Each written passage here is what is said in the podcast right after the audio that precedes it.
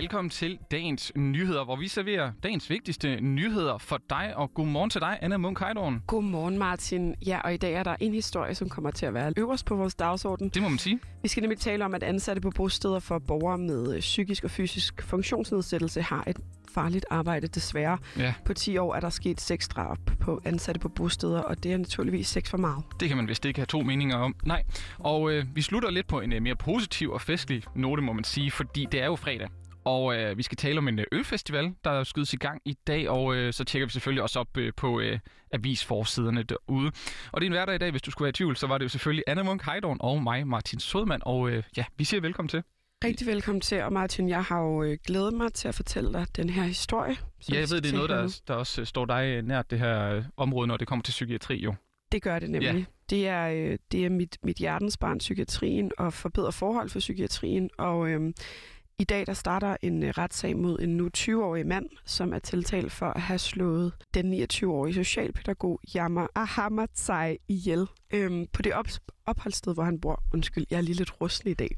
Ja, Men øh, lidt, jeg måtte, lidt snottet jeg måtte, jeg måtte ja. i studiet for Ja. at fortælle den her historie. ja, selvfølgelig. Øhm, så vi havde en lidt øh, sindssyg dag på redaktionen i går, for øh, jeg så den her notits om, at retssagen startede, og tænkte at følge op på, hvad der så er sket siden. Ja. Øh, det, det drab blev begået den 30. december øh, 2020 sidste år. Desværre fandt jeg ud af, at øh, der ikke er sket særlig meget Nej. for at sikre forholdene for socialpædagogerne ude på landets bosteder. Og øh, det er den historie, vi skal høre nu. Det, der skete umiddelbart efter drabet, det var, at øh, vores øh, social- og ældreminister Astrid Krav gik ud i medierne og sagde det her. Det er jo det sjette drab øh, siden 2012, og det er seks drab for mange. Der er ikke nogen, der skal miste livet ved at gå på arbejde, og der skal ikke herske nogen som helst tvivl om, at det er et område, jeg har stort fokus på. Ja, men ud fra det, du lige sagde, inden vi hørte øh, fra Astrid Krav, så lyder det jo ikke som om, der kom så meget fokus. Der har også været en, en coronapandemi, der har taget en masse opmærksomhed, mm. men Ja. Ja, og det er, et- det er et meget komplekst, og det er et underprioriteret område, og det er jo ikke noget, hvor der er et quick fix. Mm. Øhm, men da Astrid Krav gik ud og, og kom med den her melding, så lovede hun også tilbage i marts i år, at hun med en målrettet indsats ville sikre, at botilbudene fik hurtigere og bedre hjælp til at rette op på tingene og sikre trygge rammer for både beboere og medarbejdere. Mm. Det gjorde hun blandt andet ved at målrette noget, der hedder indsatsteamet i Socialstyrelsens indsats til specifikt at være fokuseret omkring lederne rundt omkring på bostederne, og hvordan de sikrer arbejdsvilkår, hvor medarbejderne ikke er i risiko for vold og overfald. mm. Og det er jo rigtig godt. Men der er bare ikke rigtig sket nogen bedring. I hvert fald ikke ifølge formand for social- og sundhedssektoren i FOA, som repræsenterer mange af de her øh, ansatte, som hedder Torben Klitmøller. Han siger følgende. Man kan ikke påstå, at der er sket store landvindinger på det område. Tværtimod så er nok status quo, og på en dårlig dag, så står det nok dårligere til, vil jeg sige. Der skal store strukturelle ændringer til i socialpsykiatrien, hvis det her det skal lykkes, og det gælder sådan set øh, både når vi snakker behandlingspsykiatrien i regionerne, men også når vi snakker socialpsykiatrien i kommunerne. Der er simpelthen ikke øh, styr på tingene. Martin, hvis vi lige skal rise et billede op af, hvordan, øh, hvordan situationen er ude på landets bosteder for medarbejderne. Øh, gerne. Mere end hver tredje, det vil sige 35 procent af de ansatte på bosteder for voksne med fysiske eller psykiske funktionsnedsættelser, har oplevet vold på deres arbejde. Hver tredje. Hver tredje. Øhm, det viser i hvert fald den seneste arbejdsmiljøundersøgelse fra januar 2020. Den er altså foretaget kort efter drabet blev begået. Mm. Så der har selvfølgelig ikke været øh, nogen jordig chance for, at de har målrettet den indsats endnu. Nej. Men en helt nylig undersøgelse fra Socialpædagogerne, som, øh, som blev lavet i juni, den viser, at mere end hver fjerde specialpædagog overvejer helt at forlade faget. Det kan man jo godt forstå, hvis det er, at man skal næsten frygte for sit ved og vel, når man tager på arbejde. Absolut, og jeg, altså, det er jo en, en, det er en, en målgruppe, som er meget svær, som har nogle meget komplekse behov. Så det kræver en kæmpe stor faglighed og indsats, og det, at der så oven i købet er et miljø, hvor at de ofte er alene med beboerne, det er jo heller ikke særlig befordrende, for man føler sig tryg på sin arbejdsplads. Overhovedet ikke. Overhovedet ikke. Og det står skidt til stadig, og det er altså på trods af, at regeringen efter drabet netop satte en indsats i gang for at forebygge en gentagelse af det, den tragedie, det var. Torben Klitmøller øh, siger, at det ikke har haft en mærkbar effekt. Det er jo bare en meget, meget lille tiltag på en meget, meget stor problematik, og det løser sådan set ikke det problem, vi har med, at vi har en socialpsykiatri, som er både overset økonomisk, men også sådan øh, fagligt øh, i, i lang, lang tid, og det er rigtig ærgerligt. Som jeg nævnte tidligere, så var den dræbte jeg alene med den tiltalte på bostedet, Mm. da han blev dræbt af knivstik. Ja. Og det burde altså ikke kunne ske, Martin. Nej, jamen det, enig, altså ja. jeg er enig, meget enig. Jo, men og det er også fordi, at der er nogle foranstaltninger på bostederne, at man må ikke være alene med udadreagerende patienter og borgere. At den åbenlyse årsag, at hvis der sker noget, et overfald, så er der ikke andre til at regulere personen, ikke andre til at gribe ind. Det er også det, Benny Andersen, som er forbundsformand i Socialpædagogerne Landsforening, siger. det er den væsentligste forudsætning for det. Det er, at øh, du ikke bliver bragt i en situation, hvor du skal være alene på arbejde, når vi ved, at der er en risiko, og at du burde være to, fordi der ikke er nok personale, så du er alene på arbejde. Ulykkeligvis så er flere af drabene, altså det er desværre kendetegnende for, for flere af de seks drab, der er begået de sidste 10 år, at øh, den ansatte, som har mistet livet, har været alene. Og det med siger jo bare alt. Altså Ja. det, det, det siger virkelig noget om, hvor stort et behov der er, for der er minimum to. Yes. Øh, det, er ikke, det er ikke et sted, man har råd til at spare. Nej, det er det ikke. Der, er- det, er ikke. det er ikke kun problematisk, at de ikke er nok personaler. Mm. Det i sig selv er selvfølgelig dybt problematisk. Men Benny Andersen understreger også, at det er enormt vigtigt, at personalet, der er ansat, har den rigtige faglighed.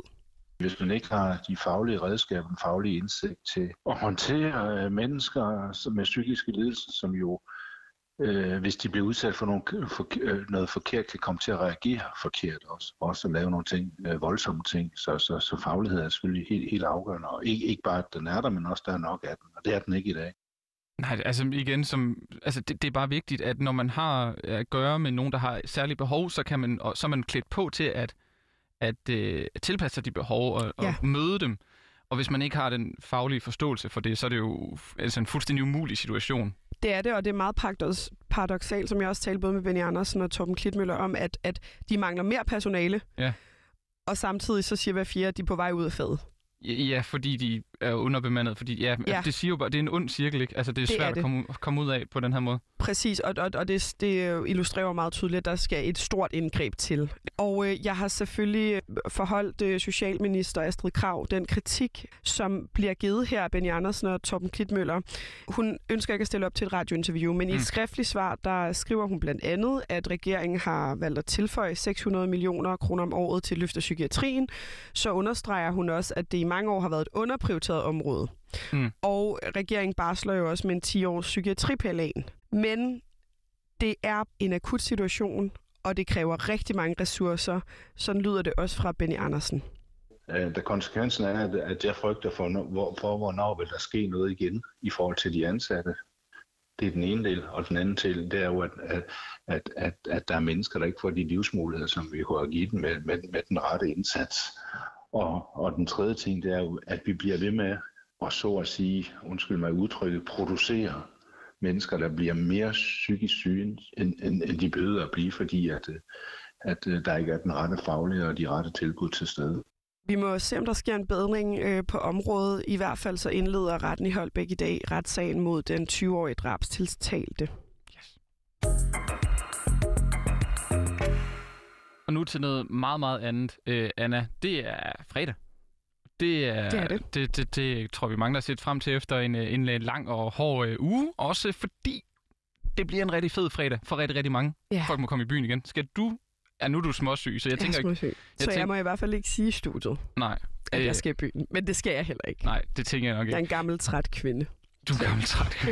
Sådan kan det gå. I hvert fald i dag. Men der er, øh, der er nok rigtig mange, der vil ud i aften, og der er også en øh, særlig anledning til at tage ud, hvis man er glad for øl. Fordi i dag der åbner Copenhagen Beer Week, Mm. øh, og som navnet antyder, det er en ølfestival. Øh, den, man kan næsten ikke være i tvivl. vel? Øh, over en uge, der bliver der simpelthen, øh, øllet bliver fejret, øllets historie, og øh, det bliver med en masse events øh, i og omkring øh, København. Og de fleste af os øh, drikker sandsynligvis vores, sandsynligvis vores øl sådan, uden at tænke over, hvor, øh, hvordan den her øl egentlig stiller en, spiller en del i vores sådan, historie, vores kultur. Øh, men det er blandt andet noget af det, som man kan blive lidt øh, klogere på, hvis man kan lide at nørde sådan nogle ting, og man gerne vil deltage i den her festival. Det, fordi, det fortæller øh, Christian Thomsen, der er festivalchef. øl har altid været en del af den danske kulturarv. Og, og, og på den måde er det en, en samlende drik for, for os som nation, ligesom for mange andre europæiske stater. Vin er jo trods alt noget, der er kommet til, men, men, men øl er altså det, som, som vi altid har haft, og som vi selv kan, og som vi er er rigtig gode til.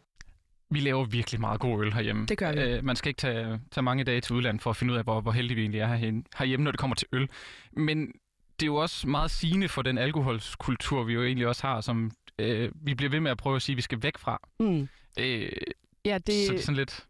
øl er, øl er på en eller anden måde øh, landets varetegn, men det er vores hæftige drukkultur jo også. Jamen, det er lidt det. Men altså igen, det her med, når vi har så mange gode, altså særlige øl, så behøver man måske ikke at bare hugge sig ned i Slots Classic eller et eller andet. Øh, jeg er jøde, hvis man skulle være i tvivl. Øh, I hvert fald så siger Christian Thomsen også, at øh, dansk øl ikke bare sådan skal nydes i uanede mængder. Det skal også sådan dyrkes som en kulturarv og måske et bindeled imellem os.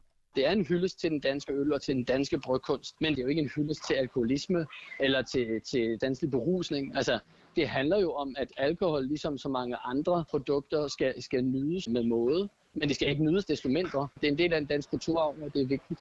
Ja, den her festival den startede øh, sidste år under de værste tænkelige omstændigheder, må man uh, sige. Det siger Christian Thomsen i hvert fald. Uh, Ja. Corona, den, den, den giver lidt sig selv. Så på grund af coronarestriktioner var det lidt anderledes, men uh, i år der kan du bare nøjes med et uh, coronapas, hvis man skal med, og uh, du kan faktisk finde uh, programmet for Copenhagen Beer Week på deres uh, hjemmeside, hvis det er noget, der er interessant. Jeg ved ikke, om det bliver, det bliver nok ikke noget for dig måske. God fornøjelse God, derude. god fornøjelse.